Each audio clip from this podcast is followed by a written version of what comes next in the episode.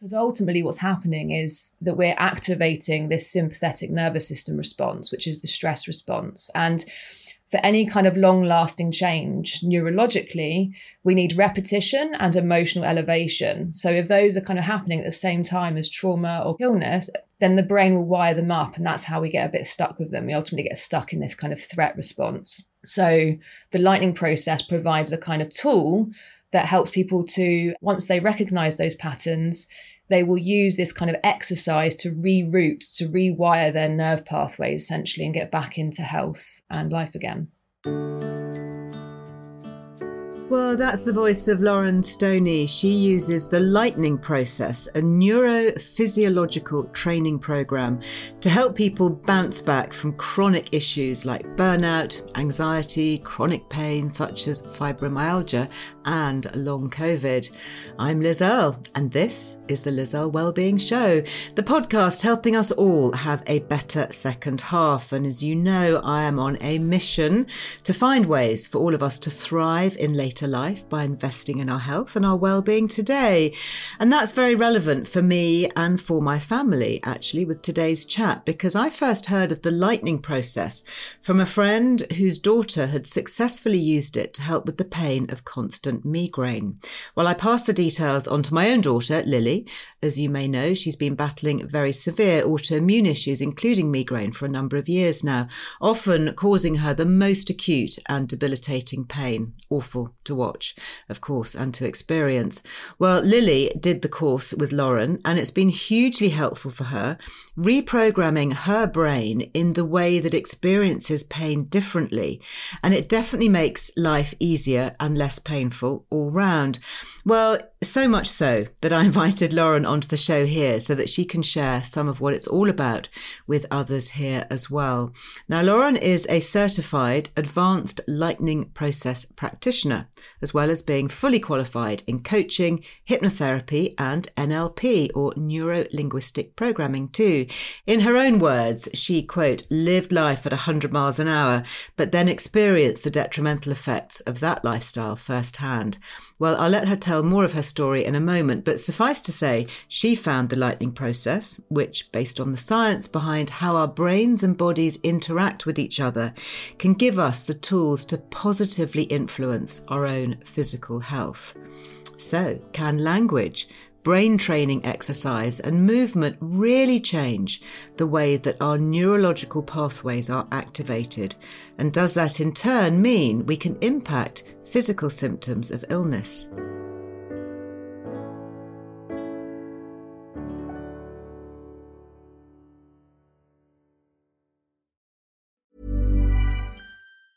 Hey, it's Ryan Reynolds, and I'm here with Keith, co star of my upcoming film, If, only in theaters, May 17th. Do you want to tell people the big news? All right, I'll do it. Sign up now and you'll get unlimited for $15 a month in six months of Paramount Plus Essential Plan on us. Mintmobile.com slash switch. Upfront payment of $45 equivalent to $15 per month. Unlimited over 40 gigabytes per month. Face lower speeds. Videos at 480p. Active Mint customers by 531.24 get six months of Paramount Plus Essential Plan. Auto renews after six months. Offer ends May 31st, 2024. Separate Paramount Plus registration required. Terms and conditions apply if rated PG. Many of us have those stubborn pounds that seem impossible to lose, no matter how good we eat or how hard we work out. My solution is PlushCare. PlushCare is a leading telehealth provider with doctors who are there for you day and night to partner with you in your weight loss journey. They can prescribe FDA-approved weight loss medications like Wegovy and Zepbound for those who qualify. Plus, they accept most insurance plans. To get started, visit plushcare.com slash weight loss. That's plushcare.com slash weight loss. Well, Lauren, a warm welcome onto the show. You and I have connected personally before, but it's really lovely to have you here with us. Thank you. Thank you so much for inviting me on. It's, um, you know, I, I feel very passionately about sharing my experience of this stuff, but also raising awareness of it because, as far as I'm concerned, more more people need to know about it. So, thank you. Well, a great pleasure. And you know, I hinted in the introduction that you've come to this profession now, the coaching, the NLP, the lightning process, because of your own life experience. So, what did your life used to look like? Mm. It's funny, really, actually, because I have kind of come full circle. Because when I did my, um, I did a psychology degree, and I was going to go into health psychology as a master's looking at the link between stress and illness and end of life cancer meditation, all that sort of stuff. But anyway, I didn't go into that in the end. And so what happened was I ended up pursuing this kind of uh, marketing career. And I was very, very passionate about what I did. You know, very, um, I was nominated as a high potential employee. So I, I was good at what I did. But the interesting thing is when you have this kind of person who's very high achieving and very driven, but you combine it with a with a number of certain uh, what I would call behaviors, like perfectionism, mm. being hard on ourselves, and etc. etc. that is basically a fast track route to burnout and potentially a number of um, other kind of chronic issues. So, in my journey, I basically burnt out in my job. I had um, a number of kind of chronic stressors happen throughout the course of a year, including things like hip surgery and other traumas and various things. As as we all oh as we all go through in this life, right? Everyone has some kind of trauma mm. or chronic experience. Mm-hmm. But anyway, what happened was eventually it just got to the point where my body was absolutely broken. And I had a couple of years where I just literally went through this boom bust cycle of on and off, just, you know, awful fatigue. I mean, to the point where literally people, you know, a lot older than me were overtaking me on the street because I was so fatigued. Really? Yeah, brain fog, kind of all sorts of horrible symptoms. Yeah. And no one could tell me what was wrong with me. So I went back and forth from doctor to doctor, had every blood test under the sun. I tried every alternative therapy. I tried every um, supplement, healing diet, bone broth, all this sort of stuff, everything, you name it, I did it. Mm. And eventually I was diagnosed with something called Hashimoto's disease, which is an autoimmune mm. condition of the thyroid. At that point, I was given a prescription for thyroxine, um, which, if you don't know what that is, it tends to be a lifelong thing. It's not always, but it's this is essentially what my specialist said to me. He said, you know, there is no cure for this condition. You just have to live with it. And at that point, when I left, I remember it very vividly. I left the hospital and I just burst into tears and I called my mum because I was so upset because I think the mm. thing, and you will probably know this from obviously having seen Lily's experience, the thing with chronic illness is it's not just the symptoms that are the problem. It's it's the feeling like a shadow of yourself and not being able to be the full yeah. version of yourself. Like that's the most heartbreaking Absolutely. thing. And so at that point, I was just so desperate to get my health back. I'd, a friend had told me about this thing called the lightning process, and um, I'd resisted it for ages. I said, no, no, no, it's not for me. It's too good to be true, blah, blah, blah. And at this point, I was so desperate. I just didn't want to take the thyroxine. So I thought, well, I've literally got nothing left. Like I'm, I've tried everything else. I might as well just give this yeah, a go. Nothing to exactly, lose. Nothing to lose, exactly. Mm. Uh, mm. So I did. And then three days later, sounds a bit kind of um, drastic, but I was burning all of my old medical records in a little fire pit. What? Because I just knew. I mean, I just knew that, like, I knew I hadn't, you know, I wouldn't say I was fully recovered, but I knew that I was on that path, and I knew that the the, the old Lauren was back. Um, yeah. And so that was the kind of beginning of it, really. Gosh, that is, I mean, that moment must have felt incredibly liberating. I mean, I know Lily over the last sort of five to seven years or so that she's been really struggling. You know, she, she'll have little periods of remission and she'll start to feel good mm. for whatever reason, but then she'll crash again. Mm. And so, you know, she reached the point, and I know she's shared this on her social media, so she won't mind me talking about it she reached the point where almost you don't dare want to trust that something can help. So when you do find something like this, I can only imagine your your kind of euphoria, your sense of joy and, and relief. Absolutely, and uh, you know, and this is what I say to all of my clients that it is a journey, and it is. And a lot of people I work with are very perfectionist, so they kind of want that instant result straight away. And when you have experienced a lot of the ups and downs, you know, one of my clients once said to me, I'll always remember this. She said, It's not the despair that kills you, but the hope because it does get scary to expect things to be better. And I think for, for friends and family of people who've done the lightning process as well, and I'm getting ahead of myself a little bit here, but I think it can be hard for other people around them to invest that hope, even when you see such amazing things with the lightning process, because, yes. you know. You almost don't dare hope. Exactly. I, have been there. It's such a roller coaster. Yeah. Mm. Um, so, no, it was amazing. And I, I went on to sort of rebuild my career and my health. And, you know, I got that, got the sparkly version of me back. And now, obviously, and now, obviously, I help people do the same. So, yeah. Brilliant. Well, let's talk about it because it's a relatively new practice, isn't it? Developed yes. in 1999 by Phil Parker. We'll dig into each area in more detail as we chat, but in a nutshell, what is the lightning process and how does it work? The way that I would often explain it to someone is that, you know, if I was to say to you right now, wiggle your big toe, literally Mhm. that And wiggling. Yeah, I know it makes you do it, doesn't it? Mhm. The only reason you can do that is because your brain is sending a message through your nervous system to make that happen. So the brain and the body are continuously communicating. And that's basically what the lightning process is working with. So the lightning process looks at, you know, what are the patterns that the brain is running to keep us stuck with chronic issues? Because essentially the nervous system is the gateway between our brain and our body. And with a lot of the issues that I work with, they are very much influenced by our nervous system. So, in terms of the lightning process itself, the way in which it works is that people will be um, educated, should I say, around the very specific patterns that their brains are running that are keeping their nervous system stuck in this kind of symptomatic loop.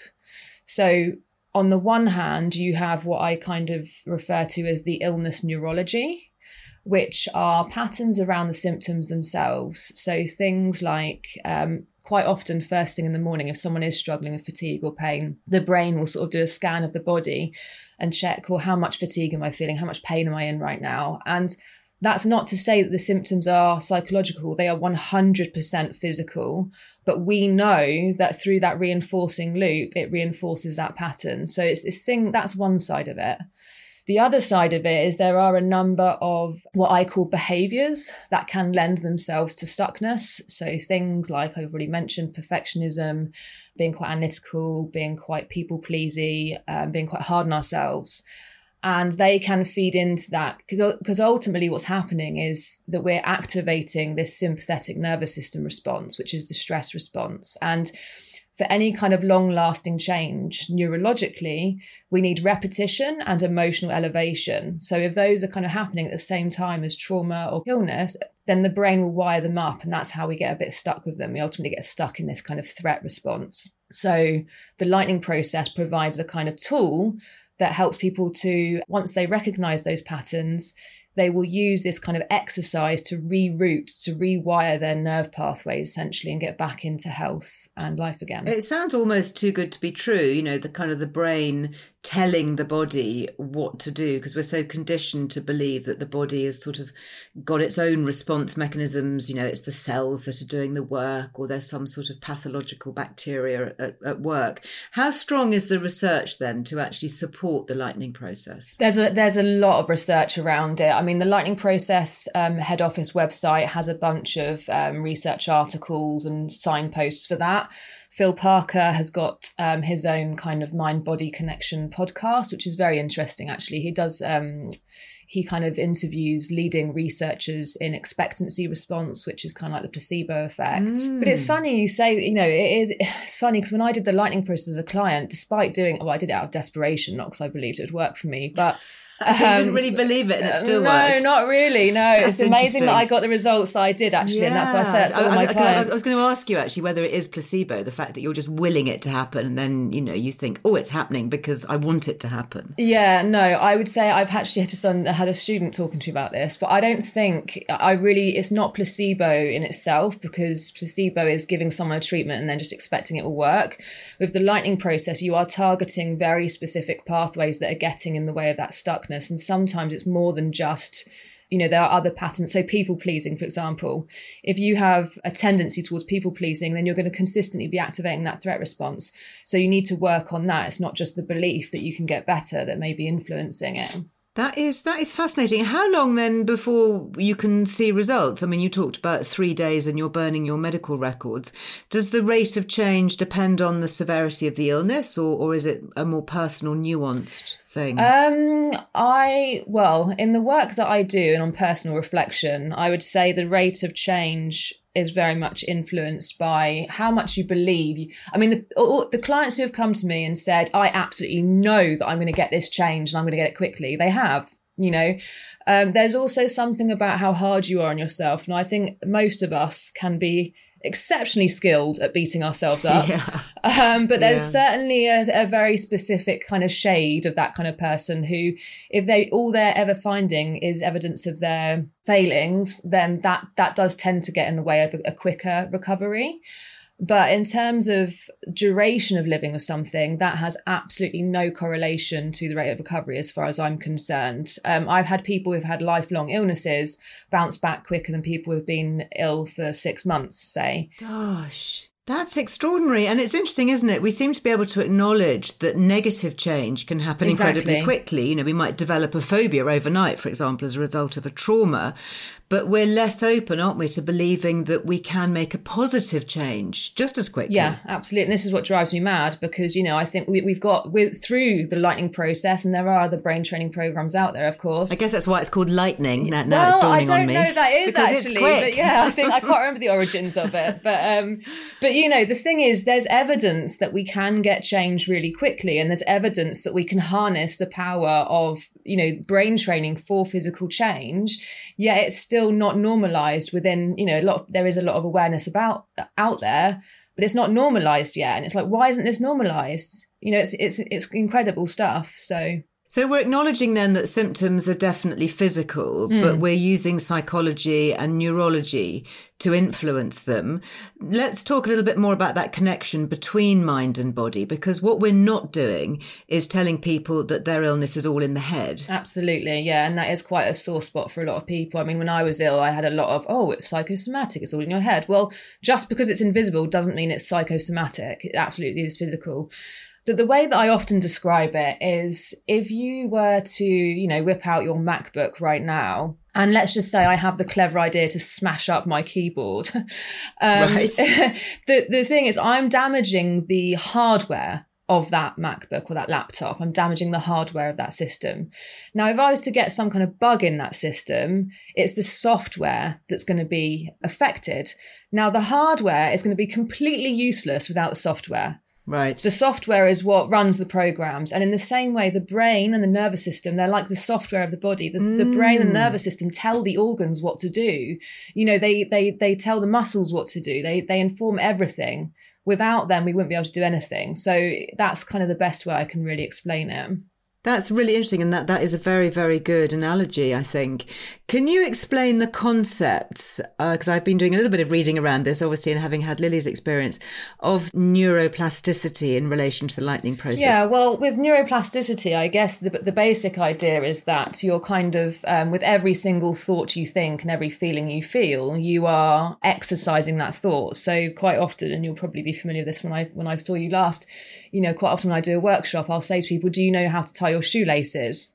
And they quite often they look at me like I'm bonkers and say, "Yes, of course I do." But the point is, is that we learnt to tie our shoelaces a long, long time ago, and now it's quite automatic. We don't think about how we do it. But the thing is, learning happens across all domains. So it's not just um, learning to tie your shoelaces, it's things like anxiety, fatigue, confidence, you know, all the emotional things that we get stuck with, all the physical things we get stuck with. They are they are learnt through the process of neuroplasticity. So the more that we do that, i.e., again, through emotional elevation and through repetition, the more that we kind of wire those things in. So, coming back to what I was saying earlier about perfectionism and people pleasing, these are behaviors that will trigger the threat response. So, it's a high emotional load. Mm-hmm. And if, you're, if we're repeating them consistently over and over again, particularly in conjunction with a symptom, then the brain learns that they go hand in hand together and it wires them up. And that's the neuroplasticity bit. And we do know now from talking to neurosurgeons and neurospecialists that the brain is plastic. There is this literal sort of plasticity to it that we can remold it, reshape it. Yeah, exactly. It's like um, when you open up your phone, you know, and you're kind of typing on WhatsApp or on your messages, and your your phone starts to predict what's coming up. Right. The brain does exactly the same thing. The brain will predict what's coming next based on what we're used to, what we're familiar, what we've exercised. So it's it's creating algorithms all over the show, basically. So we need to rewrite those. Exactly. We need to, to wipe those clean and say, no, no, no, no, just because I suddenly start to feel this or think about that, do not trigger the pain response because that's not going to happen this time. Yeah, exactly. And if I was working with a client, what I would say to them is uh, rather than thinking about you, what you don't want to trigger, think about what you want to step into instead so that you're then kind of like, Okay. that's the bit that's the exercising. So not only, and also you mentioned words. So as soon as you say the word comfort, you know your brain is going to there's specific parts of your brain will light up in response to that word and they will trigger the kind of neurochemistry Love associated that. with that so it's literally Yeah. like taking your brain to the gym basically Gosh, I mean, so much of this you can relate to things like positivity, affirmation, gratitude, you know, all these things that we're hearing about in a, in a kind of more general sphere to do with wellness, but really focused in a positive way. Well, that feels like a really good moment to pause. When we come back, I want to really dig into the power of language and how it can change us.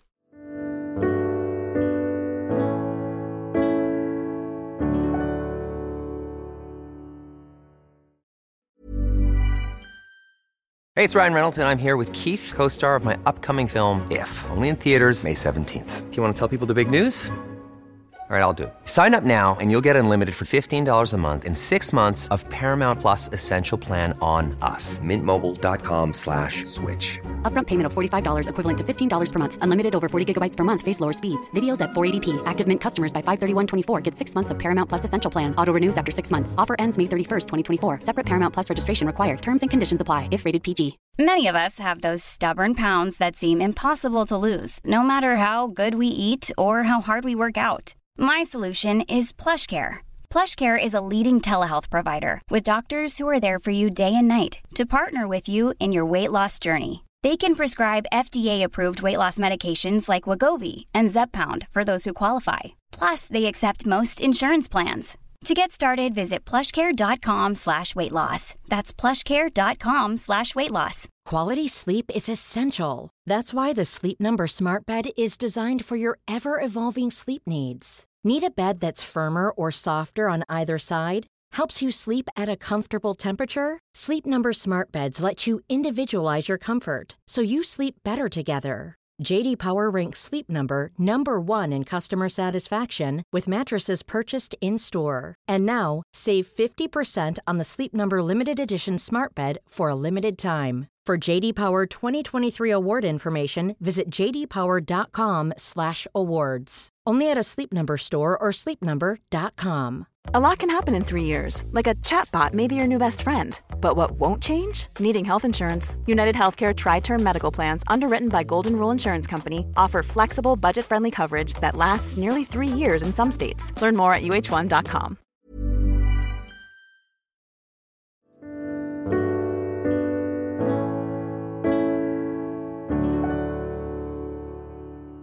So, Lauren, let's talk about the importance of language then. Can you give us some examples of just how changing a few words can have a huge impact? You talked about the word comfort. You know, I'm thinking of the words like love and healing and calm. I, I saw a brilliant one actually on your social media that suggested replacing I am an ill person in recovery with I am a healthy person rebuilding my health. That just sounds incredibly powerful to actually say those. It's, it's like you're giving yourself an affirmation. Yeah, this is the thing. There's so many different ways you can look at this as well. So it's one thing I should be really clear about is that by using in inverted commas positive words, because it's not about all being positive as such, but what I call more useful words, we are triggering the chemistry. We're not we're not denying that difficult things are going on. We're not kind of living in denial of the fact that we we have been uh, living with illness, but it's more about well, how do I want to feel moving forwards, and how can I create more of that? So by using words, there's a few different things. The, the first thing, on a kind of a more meta way of looking at it, is that again, coming back to my lovely computer analogy, if you imagine that when you open up your computer again and you see maybe a PDF document or words on a screen, that's the front end of that computer. But none of that would be possible without the back end coding, the stuff that's making that happen. Now, with words, the words that we use are very indicative of the kind of back end programs in our brains, essentially. So the beliefs that are fueling us. And with beliefs, there's a lot of evidence, a lot of research out there to show just how much beliefs can impact the results that we're getting in our lives. So if we believe we're an ill person, we believe that we've got no possibility of change, Yeah. then it's going to make it a lot harder to get that change. So just by starting to change our words, that's one thing is that we're starting to rewire those beliefs. The other thing is the kind of chemistry part of it. So if I was to say to you, um, talk to me about a trauma that you've been through, don't do that. Um, then Mm, it, obviously yeah. there's the memory side of it, but also the words are activating the kind of the meaning behind that, and that triggers that chemistry in the same way that, especially you know, so uh, obviously Lily's you know had her uh, an experience of pain, and so for someone like Lily who's gone through chronic pain, the more that you say pain, her brain is already highly sensitized to the word pain because of what she's been through. Absolutely. You know, I, I remember talking to her about this, and she gave me some really helpful pointers, actually, which I'll pass on to others who may have relatives or close friends in difficult situations. It's about how you treat and how you speak to those who do have uh, a health problem. So, you know, she says to me, Don't ask me how my pain is today you know, talk about um, how joyful are you feeling today? You know, bring in other ways of getting the same response. You know, the same sort of level of concern and and care, so that you know what they're going through, but really avoiding those reminder triggers. I guess you know, even just saying something like "How are you feeling?" actually might not be very helpful. Is that right? Yeah, and that's again, it's um part of the reason why that is for people who are stuck with illness is because their brains again come back to the neuroplasticity side of it. They've spent so long living in the darkness of that illness that is, you know, and people because people also know that they're not well, you know, it's the kind of the side head tilt. How are you? How are you doing? Obviously, it's coming from a place of concern, and we all do that. Yeah. But actually, it's not always that helpful because what it does is it invites them to think about all their problems because their brain has been very wired into that. I guess again, what I should say is it's not about being kind of positive and happy all the time because I think one of the things that I do see with my clients and uh, with myself in the early days of my journey was that I became kind of scared of difficult feelings and things not being okay. And actually, you know, if something does happen, it's perfectly what we call, there's a term that we call life enhancing in the lightning process. So not positive or negative, but life enhancing. So if someone close to me dies, it's going to be perfectly life enhancing for me to feel really sad and to cry and to, you know, be in quite a negative headspace because that's okay. It's not going to be life enhancing to repress those feelings.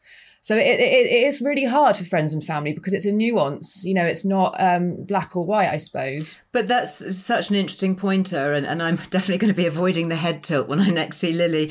You know, sort of, how are you, darling? No, I, you know, I'll, I'll look her kind of straight in the eye and say, oh, it's so life enhancing to see you. You know, I mean, it's just, it's just, you know, trying to get that that positivity.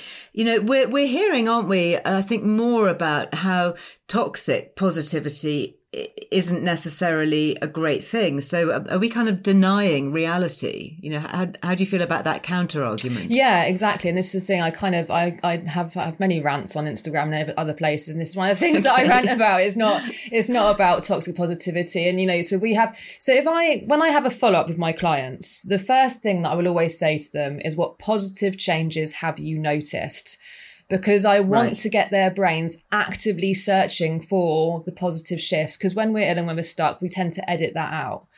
But then I will go on to say, and where would you like support with? Where do you want a bit of guidance? What would you like more change with? So it's not about ignoring what's going on. It's about using your brain and asking those questions in a slightly different way. Interesting. I mean, I I do that maybe even subconsciously with my youngest. You know, if he's had a difficult day at school or whatever, I won't start the conversation by talking about that. I'll say, you know, what's the best thing that happened mm. today? Yeah, exactly. You know, let's try and get you into in into a positive mindset. I mean, it's interesting because Lauren, you're also an NLP practitioner.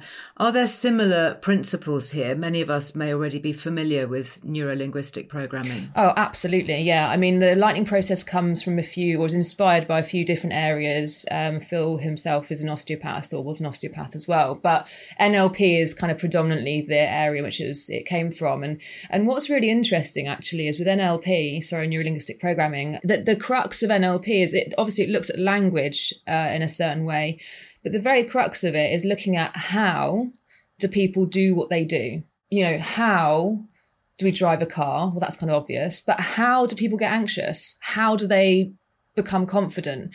Because for every single thing we do, we will, our brains will be following a very particular process.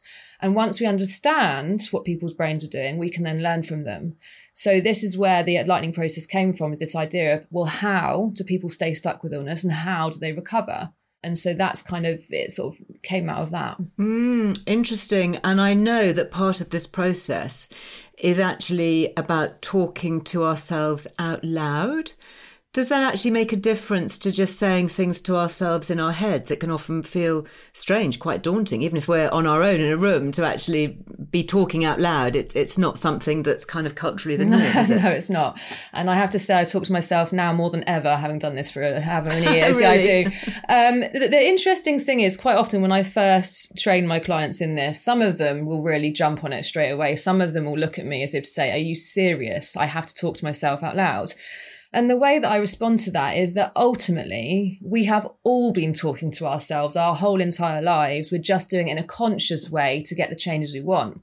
In terms of doing it verbally, it's a good question. I mean, I have a theory on it um, from my understanding of neuroplasticity that when we explicitly verbalize things out loud, we are actually activating the language processing part of our brain. And that, of course, is going to um, enable a deeper level of processing. So, I believe that speaking out loud is more powerful, but there are a lot of other variables that go into it. You know, how you connect with it when you're saying it. So if you're doing an affirmation and you're saying, I want to feel energized like a bird, but you're not really what we call congruent, i.e., connecting with it, then it's not going to do as much as if you're literally imagining in that moment or picturing a bird or picturing or connecting to that sense of energy. So there's a lot of stuff that, that goes into it.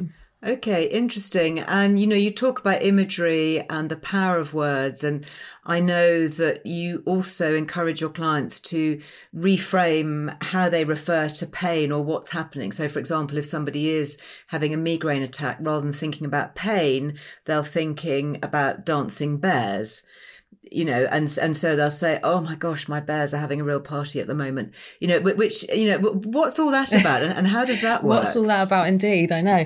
Um, I mean, this is also one of the things that linked to NLP. I mean, I, I use a lot of humour in what I do, Great. and yeah, I that think must really help. yeah, it's very good for phobias as well, actually.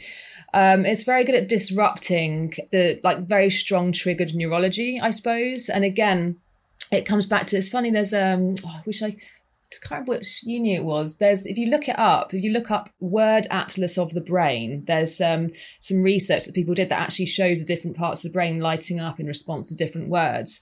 Different words, word atlas of the brain, something I'm like so that. going to do yeah. that. Um, Yeah. But obviously, again, coming back to this sense of like, well, if someone's brain is highly sensitized to the the the word pain, it's going to be triggering those kind of pain chemicals or pain references. So, what I often will recommend to my clients is that they either rename that symptom with something slightly comical or light-hearted because when you when you so let's say um, I often call um, anxiety Deirdre, for example. I'm like, oh, Deirdre's just popped up, you know, yeah. And uh, No, that's so funny. So Deirdre's come to stay. That's not a great thing, I is it? Can you say goodbye to Deirdre? exactly. Deirdre? I often think of Deirdre Rashid in Coronation Street. Do you remember her? God, long time ago that was. But anyway, um, the point is, it's re- it is rerouting your brain. It's made. It's not. It's not Okay. triggering the same neurochemistry as if you were talking about the symptom itself. So. It's just another way of moving away from the illness pathway, I suppose. I mean, I used to call symptoms stuff as a general kind of rule when I was living with illness, because then it, again, the thing is, what you're, it's a fine line, right? Because again, it's not about denial, but we want people to start stepping into the identity of a healthy person who is rebuilding their health. And someone who is healthy would not use the word symptom or fatigue. They just say, oh, I'm tired. Or, you know, Right. so it's Yeah. just doing everything we can to break down that kind of structure of illness within the brain. Mm, fascinating. Let's talk about the physical movements too, because I know that is part of it. How might practices like tapping, for example, come into that? Are, are there movements that can change the way your neurological pathways are activated? Such an interesting question, actually. With, with, with the tapping, I've done tapping myself. And it works quite differently to, to the pr- principles of the lightning process in that quite often you'll be tapping and you'll say, I have, you, you actually reference the anxiety, for example. But as far as the lightning process is concerned and body movements, there's a lot of research out there that does show, well, actually body, body language is way more powerful than even the words we speak to ourselves. And when I am working with clients, I'll do certain exercises with them to sort of demonstrate that. So and a really easy one would be, you know, if you were to say right now, you might try doing this, but if you were to if you were to say yes, Laura, and I really agree with you, but shake your head as if you're saying mm. no, it feels weird. And vice versa. So try saying no, I don't agree with you, and nodding your head yes. It kind of just feels a bit kind of it's what we call incongruent.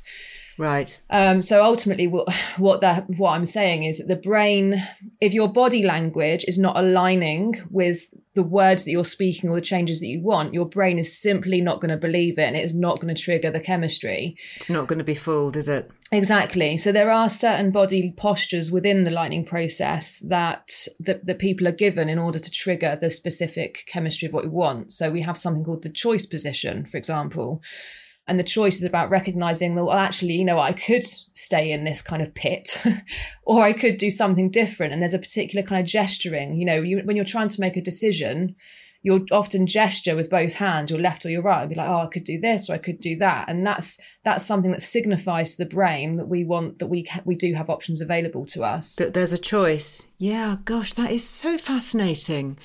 You know, I know that you work a lot, particularly with high achievers. What is it about the mindset of a person who, you know, perhaps demands a lot of themselves than that they're perhaps more likely to see themselves spiraling into a burnout situation? Mm. Yeah, I mean, it's, I would say, and some people would disagree with me on this, but I would say almost everyone is good at perfectionism to an extent. But perfectionism is one of the key sticking points for people that is very, very, very common in high achievers. And perfectionism, just to be really clear about this, is not about wanting to be perfect. It's not about having high standards. Like you could actually have potentially quite low standards, but still be perfectionist perfectionism is about looking for evidence of everything that you have not done or have not achieved. So if you get to the end of the day and your brain's just thinking, "Oh God, I've got all this stuff left to do," you know, you, you're you're describing me, Lauren. This is a little bit worrying. Yes, well, you know, it, well, it's like, yeah, I, I totally relate to that. Uh, but isn't that just a natural? Yeah, it's very common. I was going to say, isn't that just a natural part of being human that that we don't kind of reward ourselves for our achievements? We think oh gosh, you know, I had 10 things to do on my list and I, I just did nine of them. You know, I'm, I'm such a fail. Yeah. yeah, I mean, I think it's it is very common, but there are certain um, some people might be more excellent at it than others, should I say? So, a good mm. example. I, I, love that framing. Yeah, a good example. I'm better at being bad. yeah, I've had people. Yeah, that's that's one of the key things in the lightning process, actually. But um, okay, you know, when I did my masters, for example, I got a distinction, and you'd think, well, happy days, great, but not in the perfectionist mind, because what my brain did was it said, well, actually no, I didn't deserve that distinction. The course tutors were just giving it to me to make the course look good. So oh, a perfectionist no. brain will never be able right. to really claim their successes. And so, especially in the context of health and burnout, you know, you, you, your brain is constantly finding evidence of where your body is failing, for example, or you know, so I think within the highly driven kind of individual, perfectionism and being hard on yourself, those two things combined are, are lend themselves highly to this. And also perhaps if you've had an upbringing where a lot's been expected Absolutely, you, Absolutely, yeah. You know, and, and you, you hear about the tiger mums in Asia, you know, their kids will come back from school and say, Wow, you know, I got 99% in my maths. And she'll just go, oh, mm, What happened to the 1%? Yeah.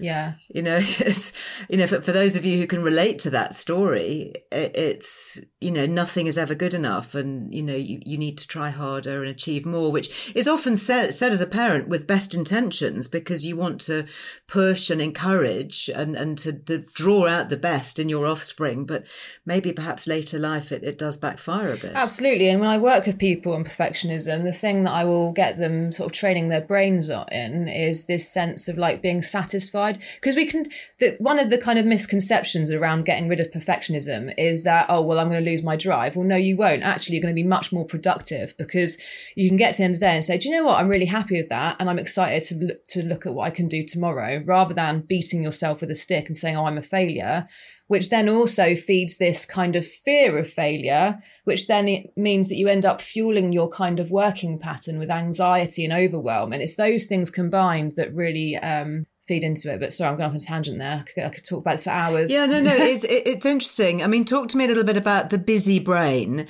and how, especially with work, when, you know, we feel that we have to do something or we need to finish it, that's just adding to our burnout or, or as you might call it, our stuckness. Yeah, yeah, exactly. And it's that kind of, again, it comes back to the more that we exercise those pathways, the more that becomes our norm and our reality. And this is where, you know, the busy brain, it's just that kind of con- constant state of overwhelm, isn't it? And, It is. You know, if I'm to go into an office and kind of coach people on this, they'll say, but yeah, but I am really busy. And it's like, well, I'm sure you are really busy, but also because your brain pathways have been practicing this busyness for so long, that is, you're, you're only going to find more of it. Again, it's negative editing. That's perfectionism. So you're not looking at what you have done, mm. which just makes it feel like a constant. You Are know, you saying, though, that we should never be negative? Definitely not. No, absolutely not. So a lot of people who do the lightning process will come to me and they'll say, "But Lauren, I'm a really positive person," and that's very true for a lot of people I work with. But it's about how you're channeling the negativity. Because quite often people can be very positive about the world around them, but they are very negative towards themselves. And that's where it becomes an issue. And that's what perfectionism is about being negative on yourself, you know, finding evidence of everything you're not doing and actually in fact, you know, there's a guy called um, Kamal Ravikant who's got a book called How to Love Yourself, I think it is, something like that. But he's done a really nice podcast, which is ultimately about perfectionism and burnout. And he talks about this idea of focusing on the process, the effort, not the outcome.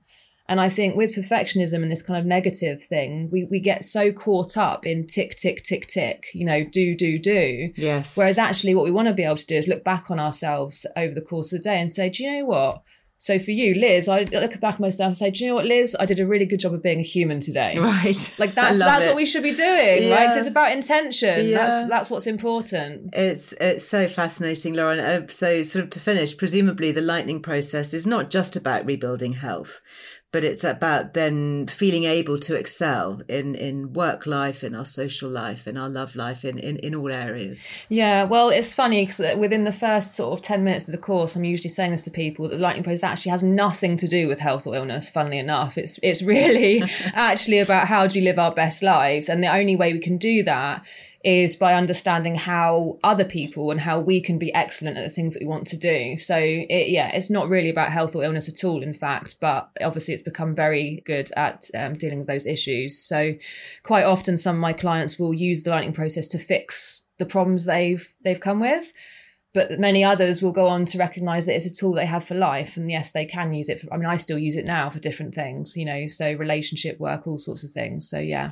Lauren, I think that's a very positive note to end on. I'd just like to say personally how grateful I am to you for the work you've gone above and beyond, I know, with Lily and with others. And we are so grateful to you and thankful for having found you. And I hope that this does help lots of others. What are the best ways for people to contact you and to find out about more? i'm fairly active on instagram um, and i've got a website that has a kind of uh, booking i do like free intro chat so if people do want to sort of book in with me that way they can do And give us the names of those. That's a very good point. it's, uh, my website is laurenstoney.co.uk and my Instagram handle is Lauren Stoney Life Crafting. Brilliant. Thank you so much, Lauren. It's lovely to chat to you. Thanks, Liz. Oh, lovely stuff, wasn't it? So encouraging, so helpful, so valuable. It's going to help many. Don't forget to share it, will you, this podcast, with anybody that you think could benefit from the lightning process. Well, for more on chronic fatigue in particular, do please take a listen to our episode with another Lauren. This was Lauren Windas from a couple of months ago. She's written a brilliant book on chronic fatigue syndrome and long COVID and how to recover. And she actually covers the lightning process as part of the book, which I thought was very interesting. And of course, we've also had conversations about NLP with Paul McKenna, the amazing hypnotist, and tapping with Poppy Delbridge too. Lots to uncover. And if this episode has piqued your interest, we have a fascinating new one coming up with Thomas Curran talking all about perfectionism. Yeah, that little word that can do so much. You won't want to miss that, I can tell you. So if you're keen to listen to these or any other episodes ad free, of course, you can also subscribe to the Liz Earle Wellbeing Show Plus. That's on Apple Podcasts, and that's just for a very small monthly fee. Once you're a subscriber, you also get 24 hour early access to all the new episodes. Are you conscious of how you talk to yourself, of the story that you tell yourself about any of your physical symptoms? Maybe that's made you think after listening to today's episode. I'd love to know. You can get in touch with us on Instagram. We are at Liz Earle Wellbeing. That's the whole team and me. If you want to find just me, well, I'm there too. I'm at Liz Earle Me. And don't forget to sign up to the free weekly newsletters because these are just filled with so much of the good stuff. I really genuinely don't want you to miss out. Completely free. There's no need to pay to subscribe. If you don't like them, just unsubscribe. We don't sell your details or do anything like that. It's just a free resource for this wonderful wellbeing community. Now, the Liz Liz Earle Wellbeing editorial newsletter comes out each and every Friday. And then there's a separate one, which is the Liz Loves discount code newsletter. This is where you get all the money saving deals and the cost cutting codes, etc. That comes out on a Tuesday. They are separate newsletters. You do need to sign up to them both because of the wonderful world of GDPR. We can't send them both to you. You have to sign up to them both separately to allow us to send them out to you. But it's super easy to do. Just go over to lizearlewellbeing.com. You'll find the links and you can have yours sent to you free of charge. And I hope you enjoy. And of course, lizearlewellbeing.com is the place to go for more on living well, especially in later life. There is lots to get stuck into there. So until I'm back with another episode next week, go very well. Goodbye.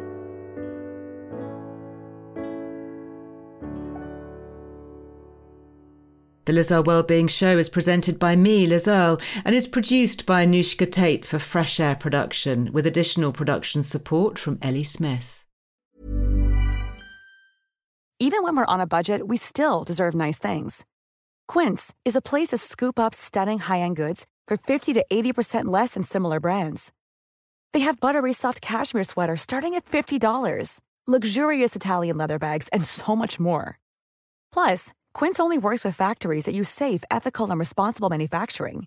Get the high-end goods you'll love without the high price tag with Quince. Go to quince.com/style for free shipping and 365-day returns.